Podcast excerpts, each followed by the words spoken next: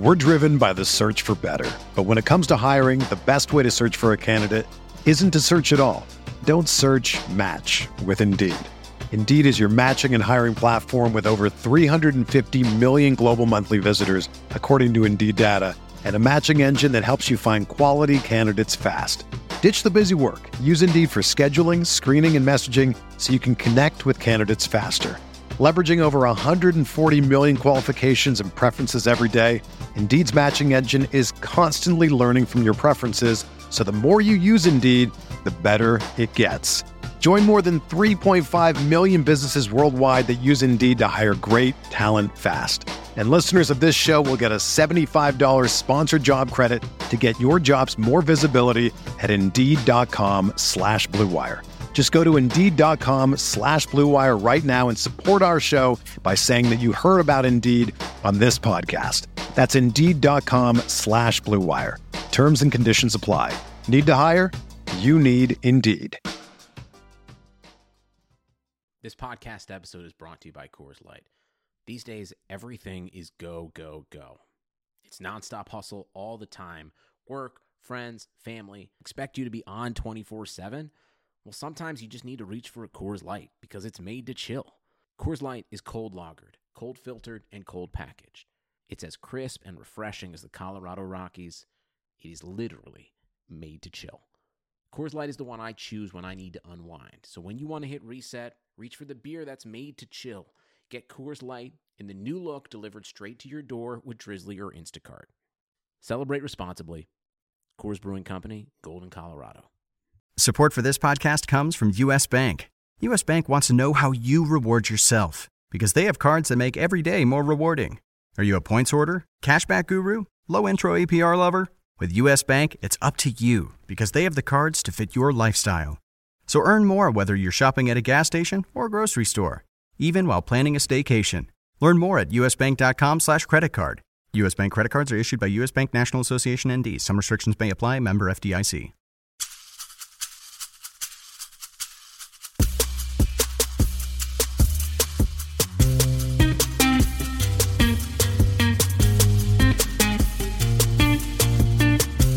This is the RotoWire Fantasy Football Podcast. Here's your host, John Halpin.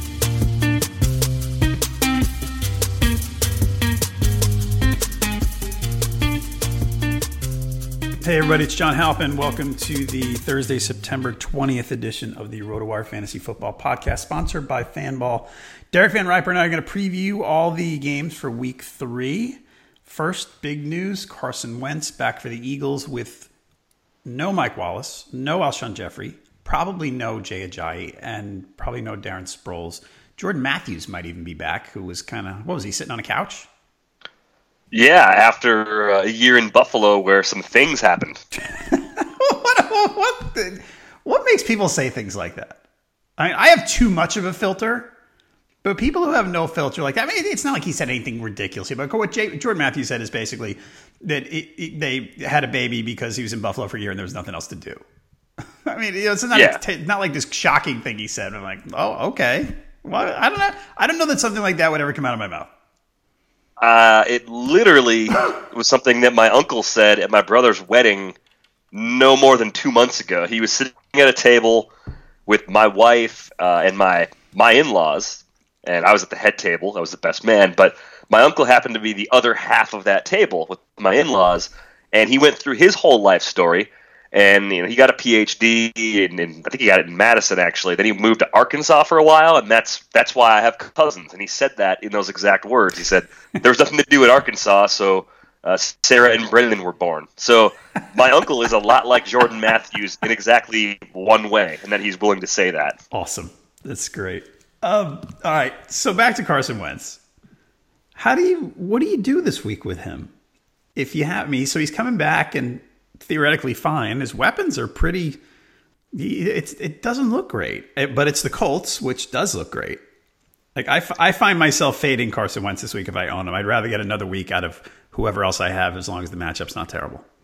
Yeah, because because if you drafted Carson Wentz, you probably drafted it back up a little bit earlier. So as long as you aren't leaning on you know Marcus Mariota or someone who's hurt or really struggling as that QB two, I think you're right because of this circumstances, you know, with the, the lack of weapons and, you know, this being the first game back from a torn ACL for Wentz, he hasn't gone through this before the way that Deshaun Watson has. And I know people are going to say, well, Watson didn't have a first game back that was very good against New England.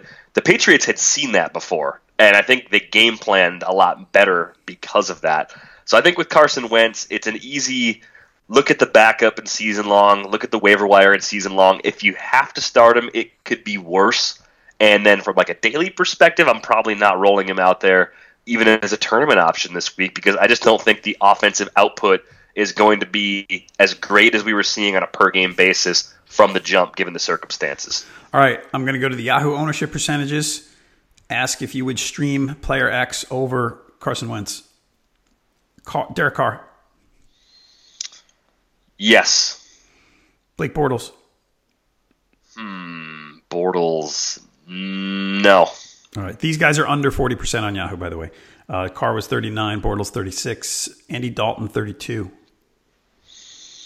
Dalton, I, I, for some reason I'm like believing in the Bengals, which is never ever safe. No. Um, Dalton is a no for me at Carolina. I, I, I don't think there's a, an advantage playing him over Carson Wentz. It's weird it's weird looking at Bortles and Dalton coming off the games they had last week and saying, you know, that you don't necessarily want to play them over Carson Wentz, but uh, both are in more difficult road situations this week, or I should say, uh, in Bortles' case, he's just in a matchup where I don't think they're going to have to throw it that much. I think the Jags are going to be able to keep Tennessee very quiet offensively, and you know, the volume we saw last week from Bortles probably won't be there, and it's going to be more of a ground heavy attack in that matchup. All right. How about Tyrod? Tyrod against the Jets, short week, home. I, I could see that. That one's that one's that's probably where the line is. Like if I were doing the value meter like Jeff does, I'd probably have Wentz and Taylor within a spot or two of each other. So I, I guess you could do that. Okay, that's it. I'm not going to go through the whole list, but that's that's a good gauge of where we are, I think, with Carson Wentz. All right, folks, check us out on Twitter as always. Please, uh, Derek is at Derek Van Riper. I'm at JHalpin37. The RotoWire accounts at RotoWire general stuff at RotoWire NFL for the player news feed, and you can find us on Facebook. All right, let's go to Jets Browns. More Antonio Callaway. Could you start Antonio Callaway? Yeah, I think so. The snap count was up quite a bit last week, and I was pretty interested to see this on uh, the next gen stats. Callaway, I believe, is second behind only Tyreek Hill for the fastest measured speed on the field this season.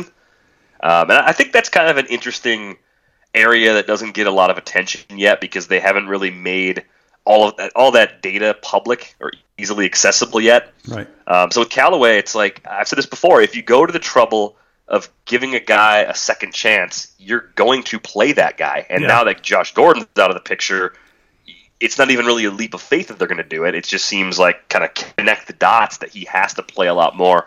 Uh, Jarvis Landry's a little bit banged up as well, so I think that might inch up Callaway's target volume just a little bit. All right. Uh, the other guy I want to talk about in this game Carlos Hyde. So his attempts bad. Sorry, his attempts good. 38. He's averaging less than three yards a carry, bad. But a touchdown in each game, good. So where are we, uh, Carlos Hyde? Is, is he a yay or a eh, do I have to? Where is he? I think he's more of a do I have to. I mean, I think the lack of efficiency is a big concern. And I saw some stats last night. Since losing Ryan Shazier, last season. That Steelers defense is nothing to write home about. So, sure, volume's encouraging, but the thing that made Carlos Hyde cheap throughout draft season is the presence of what looks like a more talented rookie in Nick Chubb who could overtake him for that job. So, Hyde for me is still kind of a, a flex consideration, maybe a very low end RB2. But you're looking at it and saying, how long are they going to be patient with him if the efficiency remains this bad? Okay. Um, Hyde, I have, let's see where, I have him 18th this week.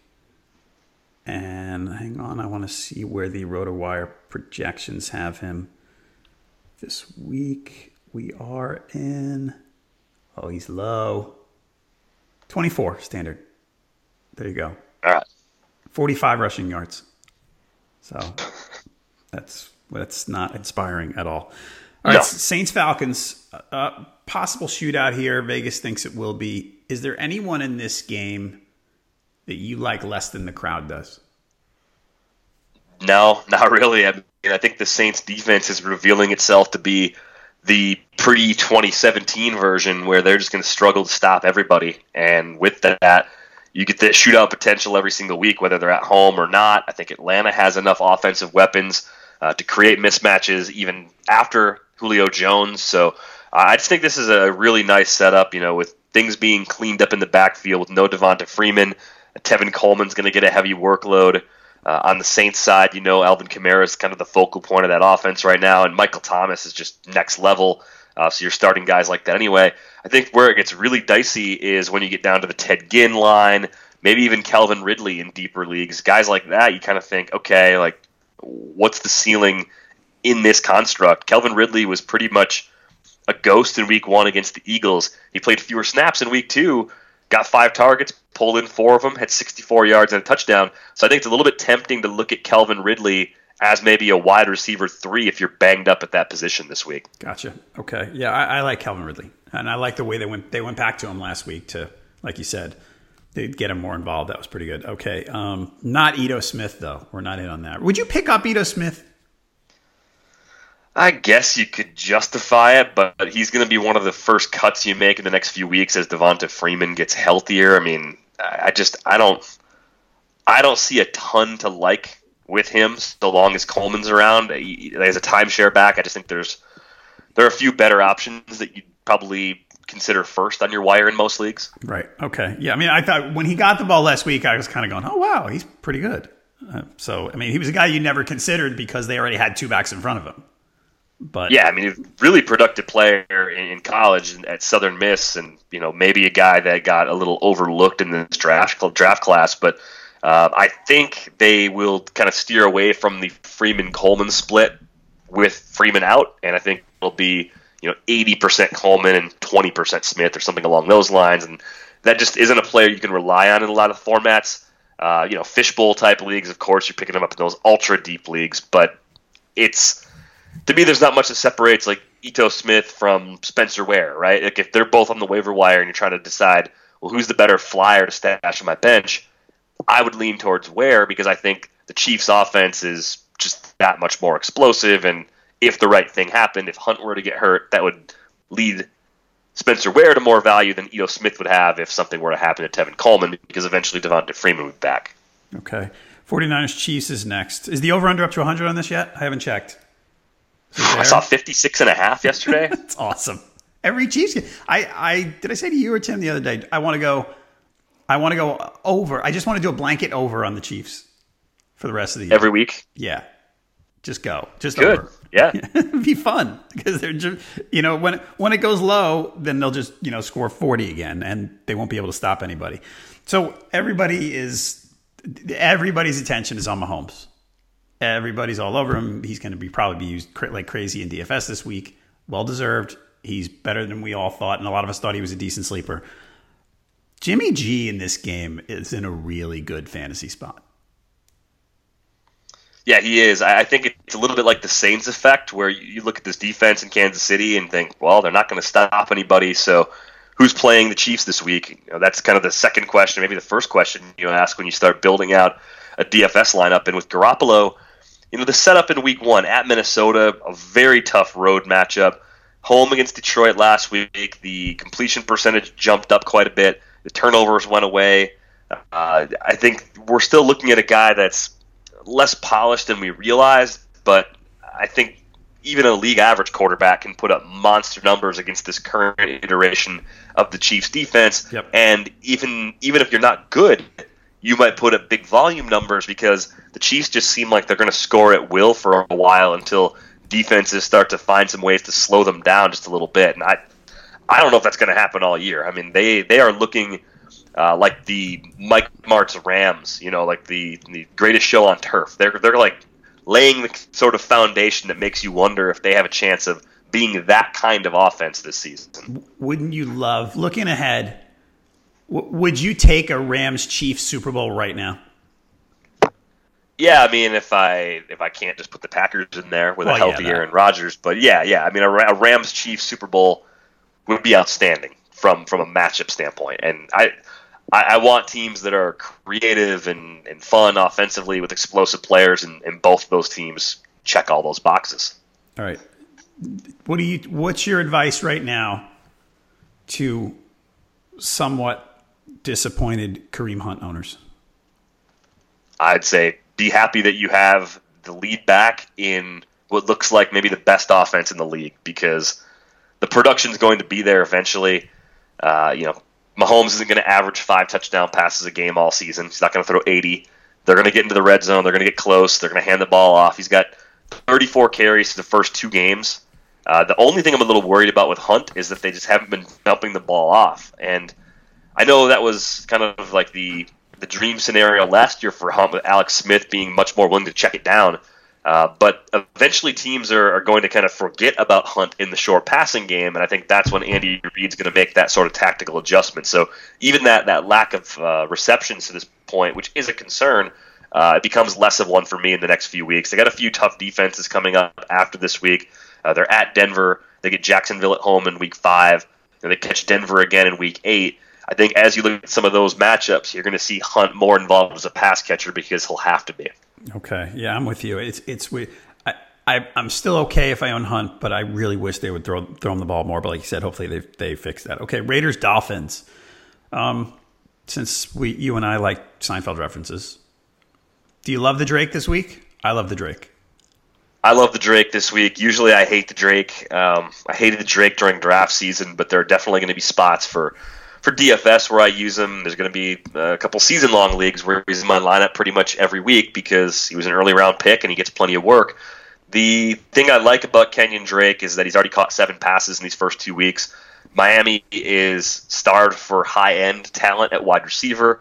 So just by necessity, they're going to have to lean pretty heavily on their short passing game. So even though Frank Gore's had more of a role than expected, I know he looked pretty good in week one and and that impressed some people. And you know, it's a great story for a 35 year old to keep playing at that level.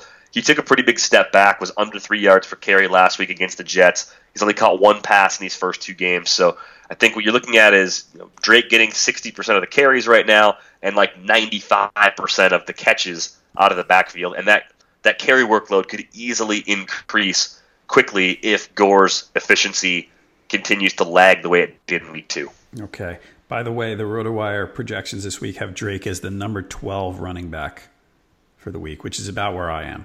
So, uh, yeah, I like him a lot. All right, Bills Vikings. So this is what the spread is 16 and a half, 17, whatever. Do you do you make it a point to stay away from games like that with such a big point spread or in this cases like this you look and go, "Yeah, good. I'm fine." Yeah, so I mean, from a, a spread pick standpoint, I hate these games the most because I feel like the book is just daring you to take the side you don't want, to take the the big dog because you, they're they're getting so many points. And uh, I am tempted to go ahead and take Buffalo this week. I know going on going on Josh Allen as a, a guy that could uh, just come out and throw a bunch of picks against a good defense, like that's that's legitimately uh, a possibility, right? I mean, he's he's inexperienced, and this is one of the league's best defenses, but.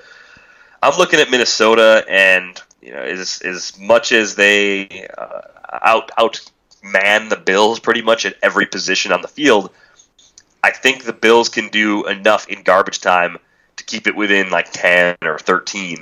So yeah, sure, Minnesota's a great survivor pick, and the Bills probably don't do enough to be relied upon as a, a garbage time offense in DFS. But from a, a pick standpoint, that's just a ton of points. You just don't see lines like that, especially this early in the season. Right. Um, so the, because this game could be a blowout, and I said the Bills could keep basically they could make it respectable late, but it doesn't sound like to they're going to keep it close all the way through. Where are you on Dalvin Cook? Like you look at the Vikings here, and Dalvin Cook after Sunday's game, he said, "Oh, you know, he came out of the game and they said hamstring, and he said, no, no, it's just cramps." So then Wednesday he didn't practice, and now you go, all right, what do I do with this guy? You look at this game, it appears to be a great spot, but how guarded are you because because it's such a great spot, because I think it might be a blowout, maybe the Vikings say, Yeah, you know, I think we're gonna give him another week off. Yeah, I think they can just run him lightly if he's feeling good enough. Hazel disagrees. Hazel. She, uh, she, she thinks Dalvin Cook should be in your DFS lineups, but I, I think because they have a backup they like in Latavius Murray, you know, you have to you have to be smart about it. The problem is in season long leagues, your best option on the bench might be a timeshare back otherwise, and one that might not be on the team that's projected to score as much as the Vikings this week. I mean, when you calculate the numbers, the Vikings are still supposed to put up 28 points with ease this week. The over-under is only 41, but they're 16 and a half point favorites. So they're the third highest scoring offense of the week based on the implied totals. So I think while Cook ordinarily would be an RB1, a guy that you lock in and don't even think twice about, as long as he's practicing by Friday, I think he plays enough where you can use him and you just you feel okay about it in season long, but you are tempering the expectations uh, because they could easily back off him in the second half. They're protecting that big lead. All right. Um, the other thing, I am looking at a picture of LeSean McCoy from practice today uh, in pads with a big red non contact jersey. So looks like he's going to give it a go this week. Packers Redskins. So what did you think? How did you think Rodgers looked last week? Better than I expected because I thought he would be even less mobile. There were a couple times where he had to take off, and uh, it actually was surprisingly mobile and effective. Rodgers certainly not like fully healthy version, but less hobbled than I expected. Uh, this was a weird game. I, I, had to listen to about the first three quarters of it as it was happening, driving back from a wedding, and then watch the fourth quarter live. And at that time, you know, the Vikings had started to move the ball really well late in that game, and it was just kind of the Packers defense trying not to to break, and then of course the Clay Matthews bogus uh, roughing the passer penalty, which irritated me to no end. But uh, I came away seeing Rodgers as being further along than I expected. So I don't know. I don't know how much he's going to be hobbled by this for how long. I don't know if it's going to be four more weeks where he looks like he did against the Vikings, but going up against a team with such a good pass rush and being able to move as much as he did, to me was a positive. Okay. What do you make of the backfield situation this week? We've got Aaron Jones had his two game suspension. That's over. Some people think, I don't recall where you were on this, that he might be the best option in that backfield. Mike McCarthy said this week, well, we're going to work him back in. You know, he's behind Jamaal Williams and Ty Montgomery, so it might take a little. You know, it, it was sort of a hey, don't expect too much too soon about Aaron Jones. What do you think the play is? A this week, B long term long term, I think he could overtake the backfield, but I think especially with Rodgers hobbled, Jamaal Williams in pass protection, Ty Montgomery in pass protection, you know, if, if they're better in that facet than Aaron Jones, that is going to limit the number of snaps he gets. Now, in some early down, pretty obvious run situations, sure, I, I could see Aaron Jones uh, ending up on the field more than people will expect. I think he's kind of a, a reach as a flex play this week, but if you drafted him at the discount, you're happy he's back, and you're hoping McCarthy's bluffing a little bit. McCarthy just kind of strikes me as the parent that would always threaten to do something and never actually do it. Like that just kind of seems like McCarthy's mo. Hazel's got to calm down. Hey, hey, hey, hey. Relax. I know you're upset about the Packers backfield. I am too. Hazel hates Mike McCarthy as much as all the rest of you up there do. It's contagious. Um, she's she's heard me say some really bad things about McCarthy, and I'm worried about keeping her quiet on that.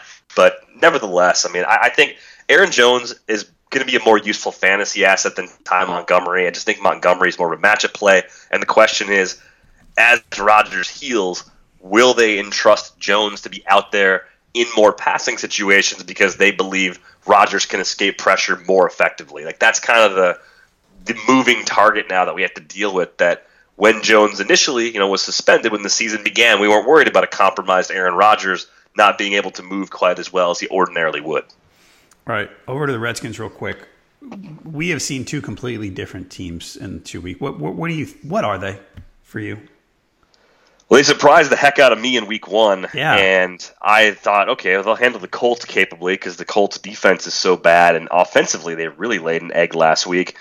I was skeptical of Adrian Peterson coming off that week one performance, a little bit like I was with Frank Gore, where it's like, yeah, sure, you're in your earlier mid 30s, you're feeling great in week one, but you're going to feel exponentially worse every single week. It's the recovery that I think breaks old players down. It becomes more difficult to bounce back week in and week out. So, you know, Peterson kind of falling on his face last week doesn't completely surprise me.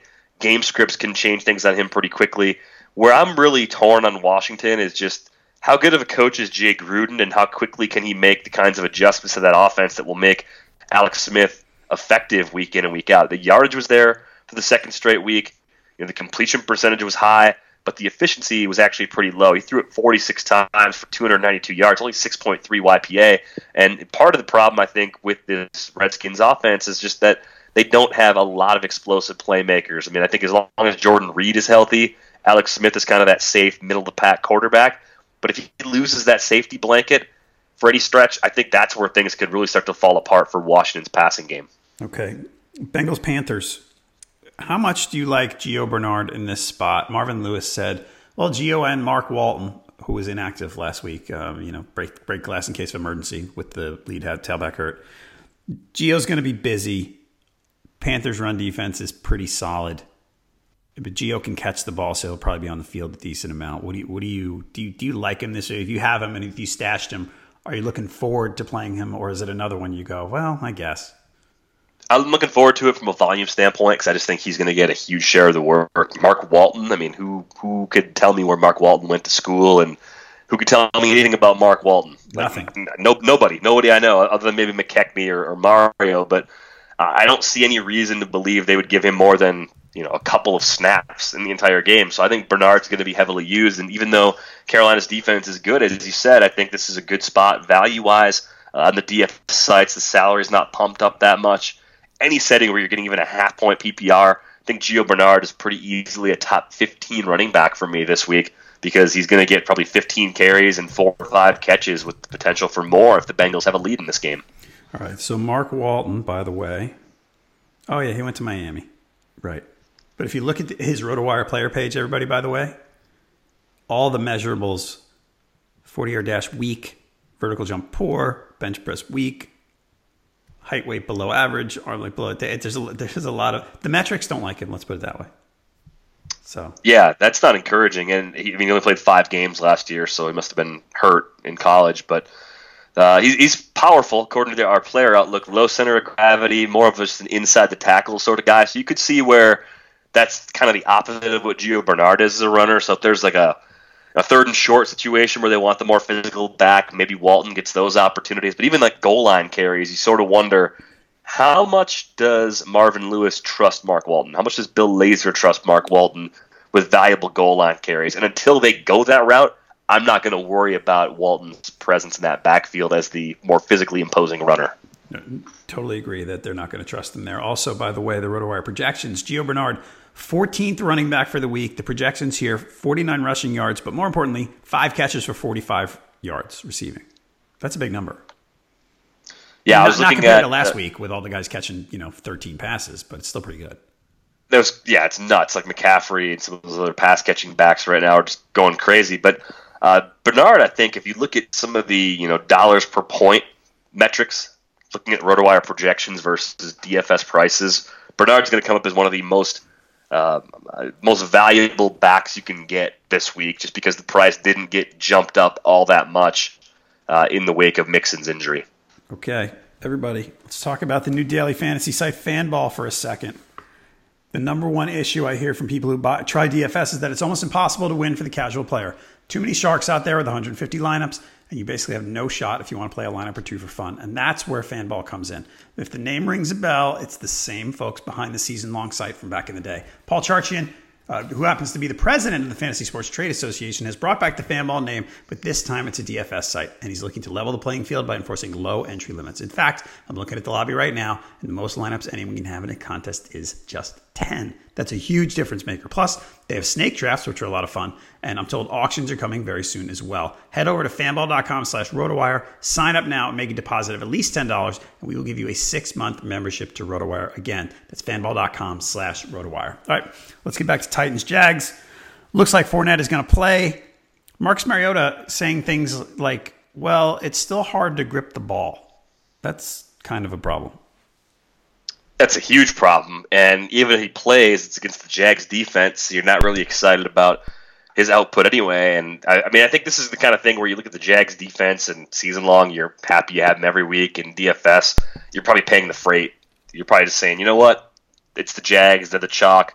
Uh, Minnesota at home, similar price on most sites. I mean, they're 47 and 4600 on Fanball, respectively. To me, it's kind of a coin flip as to which one of those defense puts more points on the board this week, but both should be excellent. And I mean, Blaine Gabbert, like this is like a revenge game for the Jags defense against Blaine Gabbert. Like it's the Jags franchise gets revenge on Gabbert on Sunday. Like that's that's crazy. That is crazy. All right, so I'm guessing. So if Gabbert plays, you look at Titans and you go, "No, thank you, everybody. I'm benching all of you." Right? Is that fair? Even Lewis and Henry. Yeah, I mean, Lewis. Lewis is probably the player that I feel the best about on that roster right now because in a scenario where they're playing catch up, he's going to be on the field more than Henry. You know, trying to escape pressure. They're going to be dumping the ball off a little bit. So I think the setup for Lewis probably makes more sense than most the other players in this offense. And I'm definitely less excited about him this week than I would be in a typical matchup. So I could see it as a flex in PPR, but otherwise, I'm looking really closely at my alternatives to Dion Lewis this week. All right. And it, do, what changes if Mariota plays? Do you look back at Corey Davis or someone like that? Yeah, I think if, if Mariota's out there, you could think about Corey Davis, but I, I felt like people were overdrafting Corey Davis this draft season, and it wasn't because he's not talented. I, I buy into the fact that Corey Davis has the size and speed and all the physical traits you're really looking for in a potential number one receiver. Where I was struggling to buy in was that this team, if it's running correctly, is going to be a ground first offense, even even with the change in coordinators.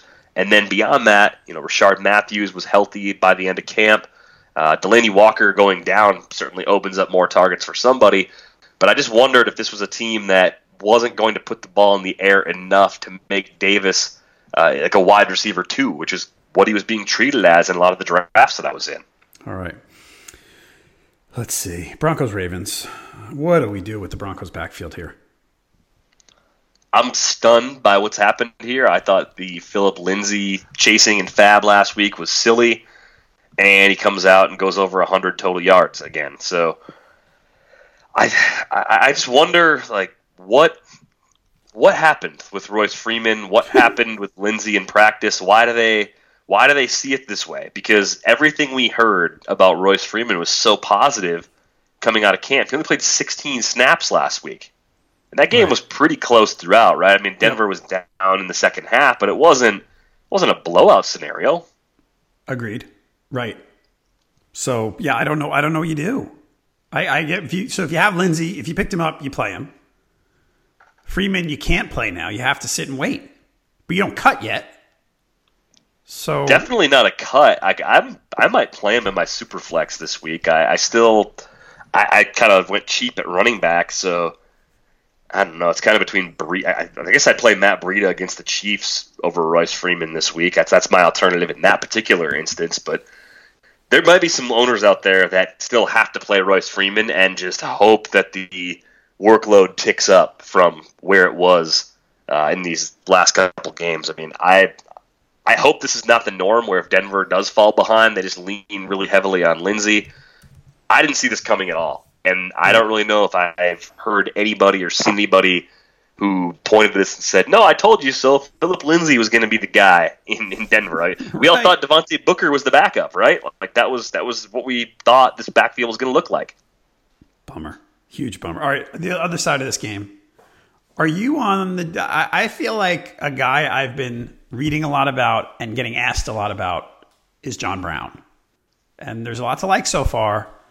But I, I just, I have this big skepticism of him. Understandably, I'm not the only one of him being able to stay healthy. I mean, if you're just taking a shot at him and hoping it works out, yeah, of course. But, but I look, you know, people like, hey, what do you think of him? Should I cut, you know, decent wide receiver three, name to be determined for John Brown? I'm going, mm, I don't, I don't think so. I wouldn't do that.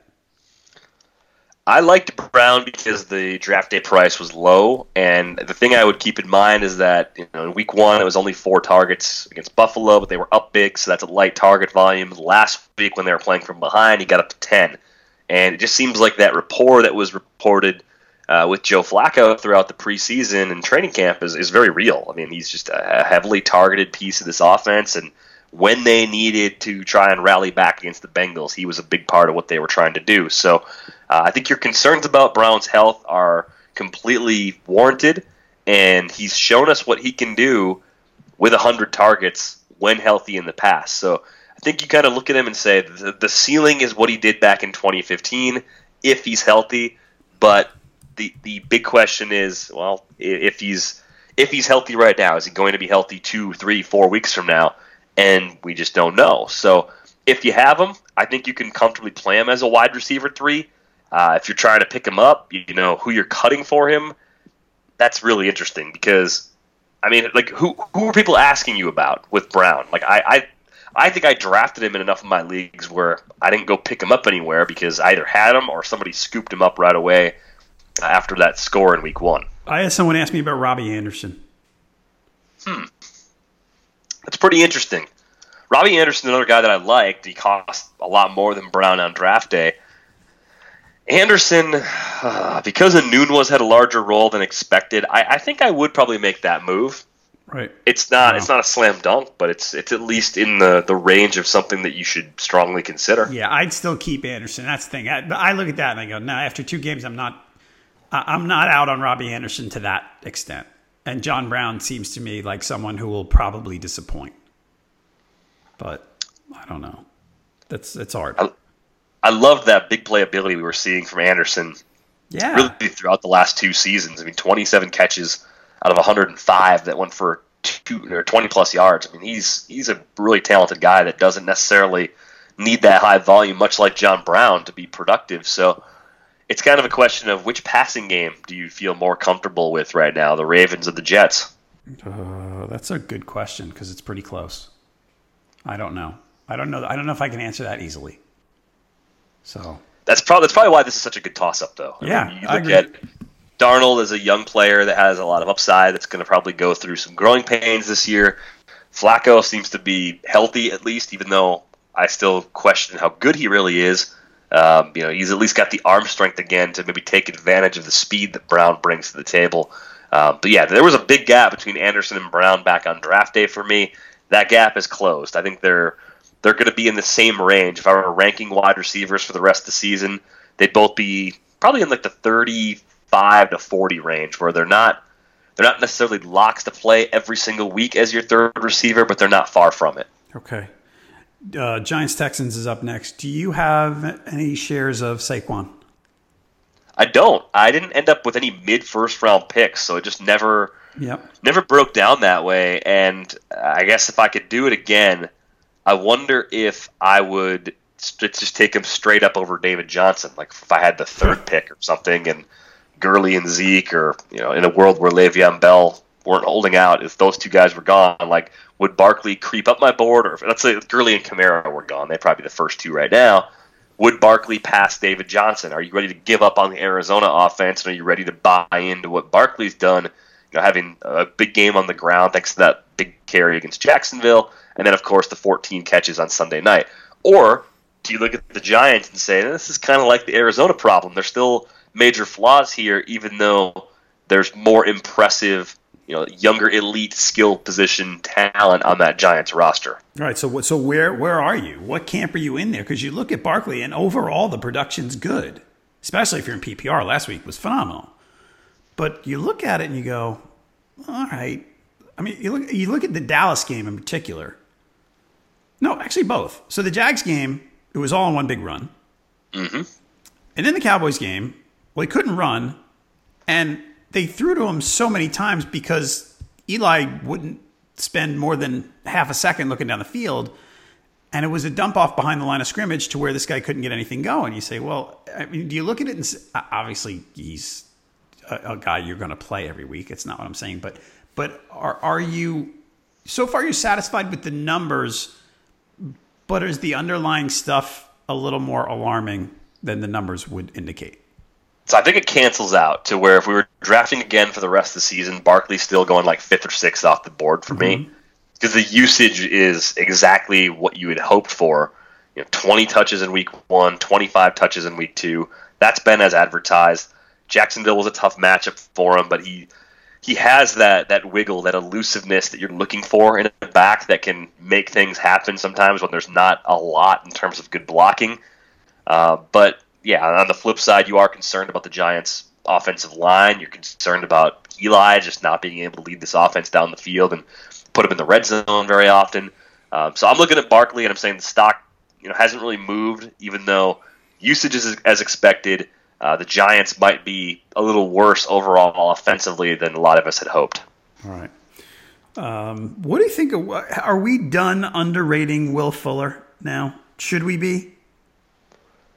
I hope so. I, I, liked where you could get him. I think people were torn because no one expected the touchdown efficiency we saw last year to come come back. I mean, it, it couldn't. That's just impossible to sustain. But uh, looking at what he did against Tennessee in that first game back off the injury, eight for 113, a touchdown, nine targets, two of those catches for 20 plus yards. Just seems like he's so dangerous after the catch. He has uh, a lot of ability just to create some separation, and he gets to play opposite DeAndre Hopkins. So the the coverages he'll see are always going to be more favorable than they'd be if you were a number one receiver somewhere else. So I think with all that, Will Fuller's probably one of the biggest risers for me coming out of week two as a guy that was kind of lumped in with Cooper Kupp and, and maybe even Robbie Anderson in some leagues. Like some people look at Robbie Anderson and Will Fuller and say, well, Fuller's got a few injuries, Anderson suspension issues, but there's not that much that separates them. They're just big play guys that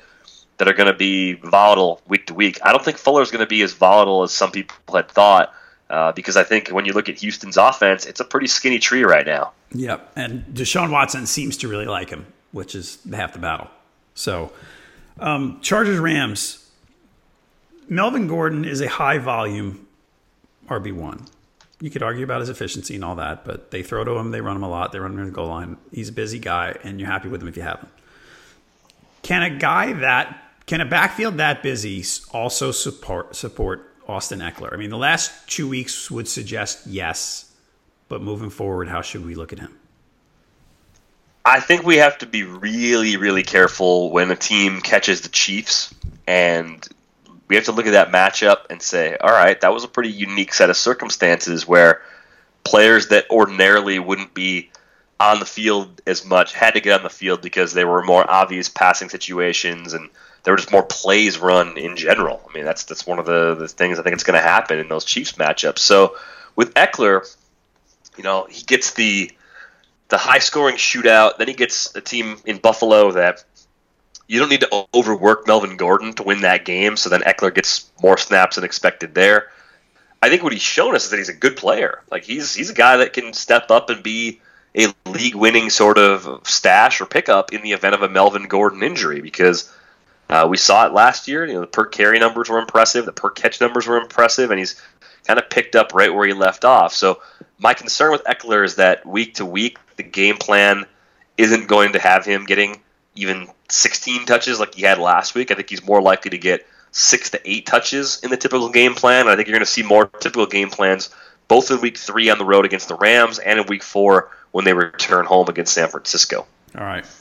Um, yeah, I'm, I'm a little I'm not sure about him. I like him, and I think he's good. I think he could eat into Gordon a little bit, but um, we'll see. Bears Cardinals. So Steve Wilks says more David Johnson. Do you believe him? I guess I I can only hope that they realize that that's their best chance of winning games this year is to make David Johnson uh, the focal point of their offense, which you kind of thought he already was. In week one, 14 touches, like in a game they lost. Like what? what was that all about? Like he, he was on the field for 36 snaps.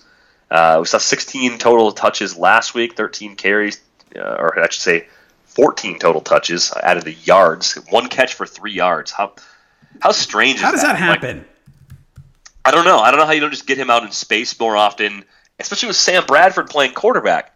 Right. How, like it's it's just like the Kareem Hunt usage by the Chiefs last year with Alex Smith. How does David Johnson not catch four or five passes every single week? He should be pacing out to be an 80 catch guy with no problem. And in week one, that was the case, but he wasn't getting the carries.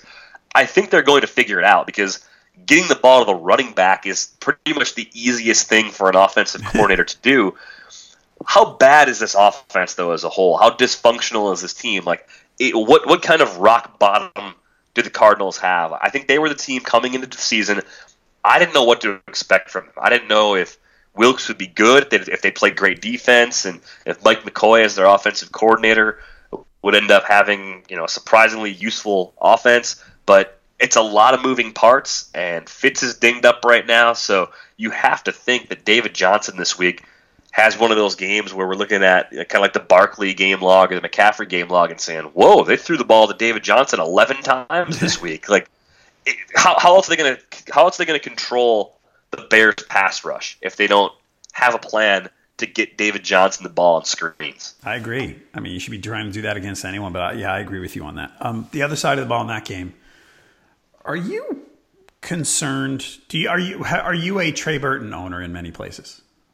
I think I only got him in one league, and the image in my head when you bring up Trey Burton is Burton in Week One against the Packers. Yep. Like 20 yards downfield, just waving his hands in the end zone because he is wide open.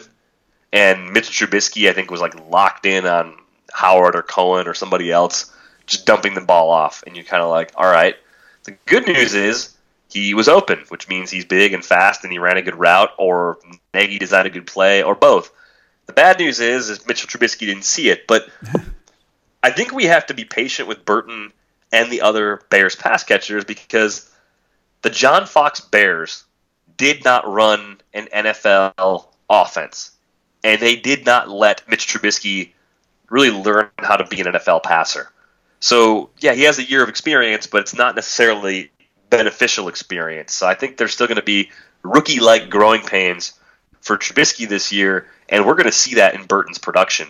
Uh, where I think it's it's really difficult is you, know, you look at how he, he could have been more productive in week one. Six targets, only one catch. I mean, again, he was wide open for a potential touchdown, and, and he got ignored.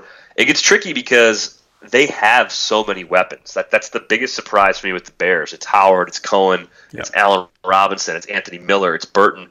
They can spread the ball around, and if they're not as good throwing the ball as we expected, maybe they have a more balanced offense. Maybe it's a little more of a Jordan Howard show than anticipated, and that kind of drags everybody down a little bit and chips away at Burton's ceiling over the course of the year. I think that's where you have to get concerned. Is that right now everybody's kind of healthy in that offense. Do you like Trubisky? I do. I, mean, I think because they traded up to get him and probably didn't have to. Like he gets graded on a strange curve. I, I like that he's he's actually pretty mobile, and I think he's going to figure some things out. Didn't make a ton of mistakes that final year at North Carolina. Uh, I think there's enough there where the Bears can look at him and say, "Yeah, we have our guy. We have we have what looks like at least a league average quarterback, maybe something more than that. With the defense we have, that's probably enough." So yeah, I, like Trubisky. Uh, I think he's just going to be you know, a, a QB two you plug in in certain matchups this year. Uh, he fits well with like a really high end quarterback. So you're only playing him two, three, four times when a really tough matchup and like a bye week comes about. But overall, I do like Trubisky. Yeah, I do too. I like that. I, I saw someone brought up a comp a couple of weeks ago that I liked, and I know we can overdo it with comp stuff sometimes, but Alex Smith. I thought it was yeah. interesting. Maybe it's because of Nagy was there and all that, but but I think there's an interesting. You know, he he runs similarly. They try to keep the the the passes and high percentage zones and things like that. It just it seemed like an interesting comparison to me. So very reasonable comp, and it, it took Alex Smith some time to really find his footing in the NFL. In part because there were uh, several coaching changes and coordinator changes for him in San Francisco. The Bears should have a little more continuity with that. I mean, I think two weeks into the Matt Nagy era in Chicago, you're feeling good about your coaching staff. Yep. I mean, better than you have in, in a while if you're a Bears fan. So I, I think with that, that kind of gives you a little extra confidence that Nagy's going to find a way to get as much as he can out of Trubisky and uh, his you know experience with Alex Smith should be very helpful as Trubisky makes those adjustments this year. All right, next up, Cowboys Seahawks. So looking at this game, fantasy starters: Ezekiel Elliott, Russell Wilson, and who? Tyler Lockett. All right. Uh, that was a hesitant. Like, na- na- that was a hesitant announcement of his name. Well, I, I, like him as a player. He scored back to back weeks. You know, got seven targets. Uh, I'm, I'm, so worried about that offensive line. It just seems like Seattle is still dreadful in that facet, and that's going to cost them at, a lot of turns. But uh, ultimately, Tyler Lockett's their number one receiver right now. He seems to have a good rapport with Wilson. He has the speed to get downfield and, and make big plays. Already has two catches that have gone for 20 plus this season. So I'm pretty encouraged overall by what Tyler Lockett has done, and especially with Baldwin out, I think he's a pretty safe start at wide receiver almost every week. Okay. What about um? Well, not Cole Beasley. I'm not going to say that. What do you make of what they did with the backfield last week with with Penny getting more work and Pete Carroll saying, "Well, Carson was gassed because the, he was on too many special team snaps." That's absurd, and I mean, spe- how, how many special team snaps were there? Like that's like twelve. Like there's not that many. There's not that many. Hold on, I'm going to actually look up how many snaps Carson was on. Special teams. Does, does Pete Carroll think that we don't understand how conditioning works? Nah, only two special team snaps according to this. Wow. So, so was that a thinly veiled criticism of Chris Carson? Is that Maybe. what that amounts to? Maybe. I don't know.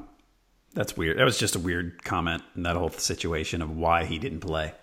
So, all right. Next up, Pat's Lions.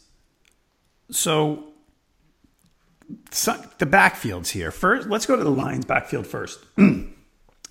Kerryon Johnson outsnapped LeGarrette Blunt by quite a bit last week, right?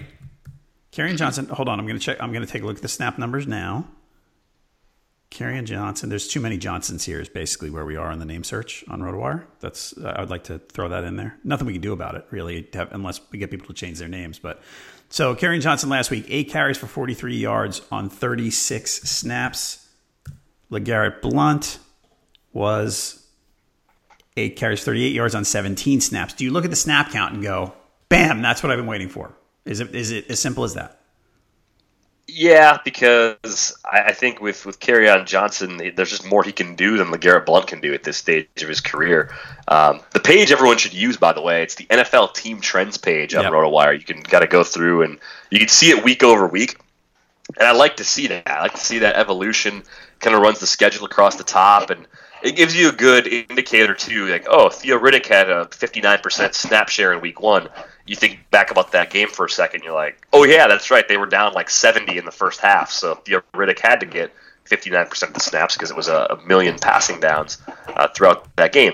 Uh, I like that tool because it just it, it's good. It's a good snapshot, and you can click over like red zone opportunities, different things like that. Uh, Johnson's the back. If I were going to play one running back for the Lions this week, he'd edge out Theo Riddick. I mean, I think the Patriots are going to move the ball with ease. Uh, if anybody understands what Matt Patricia wants to do defensively, it would be Bill Belichick. Um, so I'm not really worried at all about New England uh, putting points on the board. I think it's just a matter of how much do you think the Lions can get off the mat? Can they can they avoid another meltdown like they had in Week One? Yeah, probably. How do they do it? Well, one way to do it is to have a, a ball control sort of offense where it's a short intermediate passing game and Kerryon Johnson – running the ball a lot as they try to just keep Tom Brady off the field. I think that's the best approach the Lions can take if they want any chance of pulling the upset and winning this game. Okay, the Pats backfield now. So Sony Michel came back last week. What was it 10 carries for 30 some yards? I, I have a team that basically I was drafting running backs middle and late, and I, I needed a wide receiver the other day. It's a, you know, it's a 12 teamer, you know you can cut certain there's some people that you know you can't cut in every league, but you can cut there. And I start staring at Rex Burkhead, and I'm going, you know, Michel's back, James White is there. Is the window closed? And part I was looking, going, am I just keeping him because he's on the Patriots, and that something good might happen, but I don't know when it'll happen. What what is is Burkhead expendable at this point? I think you're stuck with him if you drafted him because you drafted him so early, and that's not the sole reason. But you're also stuck with him because you know that when injuries and bye weeks happen, when the Patriots lose one of Michel or White at some point, Burkhead's going to take on a larger role then. And then when you have bye weeks in your lineups, you're going to feel better about Burkhead as a three-headed monster back in New England than you're going to feel about some of the backup running backs elsewhere. Um, so I think he's still worth holding on to. I, I think he's been playing dinged up. I think that's part of the problem. Kind of interested to see how much more they give Sony Michel here in week three. He had 42% of the carries last week. Uh, Burkhead was at 25%, and I think uh, James White was at 17%. And that counts Brady having a few runs that weren't necessarily what I'd call designed runs. So uh, I'm encouraged by Sony Michel. I don't think I'm cutting Rex Burkhead yet. Uh, in, in full PPR leagues, I think they're still going to find situations where he's got good matchups outside. He goes out and runs a route from the slot, things like that, and he actually ends up being pretty productive at various points this season. I mean, keep it keep an eye on the upcoming schedule too before you cut somebody. I think yeah. that's the general advice I'd give people. Like at Detroit, not a terrible setup for Burkhead, but I probably wouldn't play him this week. They might back off and let him rest. They get three in a row at home: Miami, Indy, and KC. And I think by the time you get to that KC game, especially, you're going to have bye weeks, other injuries on your roster. You're going to want to play a Rex Burkhead against the Chiefs because I'm sure there is a great matchup for him against some underwhelming player in that Chiefs defense. All right, other thing, Josh Gordon. Do you do you think we're going to see Josh Gordon on Sunday? It sounds like he'll play and have some some limited packages. So whether it's 15, 20 snaps, you know, that's that's kind of up in the air. But uh, I, I don't know where I would draw the line. Like who like who would I play Josh Gordon over this season? Is is or this week? Right. It's kind of the the tricky thing. I mean, everyone's making a big deal because they put his locker next to Tom Brady's and I, I, get it. I mean, it makes sense. He's always been talented, and the Patriots don't have a player who can do some of the things that he can do. So uh, I'm intrigued by the landing spot, but I'm probably not using him in DFS or in season long leagues for week three. Yeah, I, I, I'm looking at my rankings. My line is down somewhere around Ted Ginn, who's in the 40s. That's as, that's as high as I. You know what I mean? Other than that, and even then, I'd have a hard time with it. But yeah, I mean, especially with the way the Saints Falcons game is supposed to play out. I mean, the Patriots should have a decent lead and, and be in a position to run Michel a lot if they want to this week. So uh, I, I, would say you're excited if you drafted Gordon early and he ends up in New England, but you're also a little bit wary of just how much he'll actually play this first game for the Patriots. All right, finally Monday night Steelers Bucks, another high over under 50 52, 53. I forget where that one landed. Um, it's over 50. Are you buying Jesse James? I've been getting a lot of questions about him too. No, Vance McDonald is still there. Uh, you know, Juju and Antonio Brown are the the main weapons in the passing game, and I, I just I, I think with James it was just the the Chiefs effect that we talked about earlier. You know, getting Kansas City, getting a situation where you have to throw it a lot more than you normally do.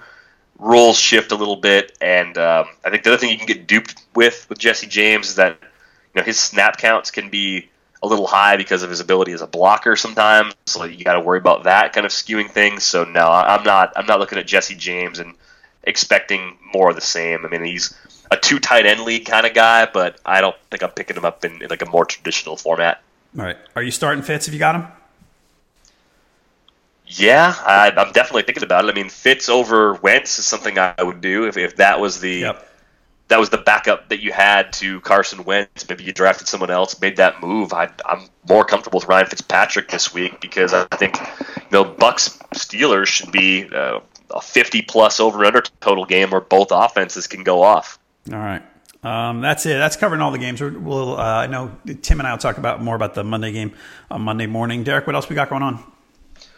A little bit of everything. We got a DFS pod, a DFS centric episode coming out later today.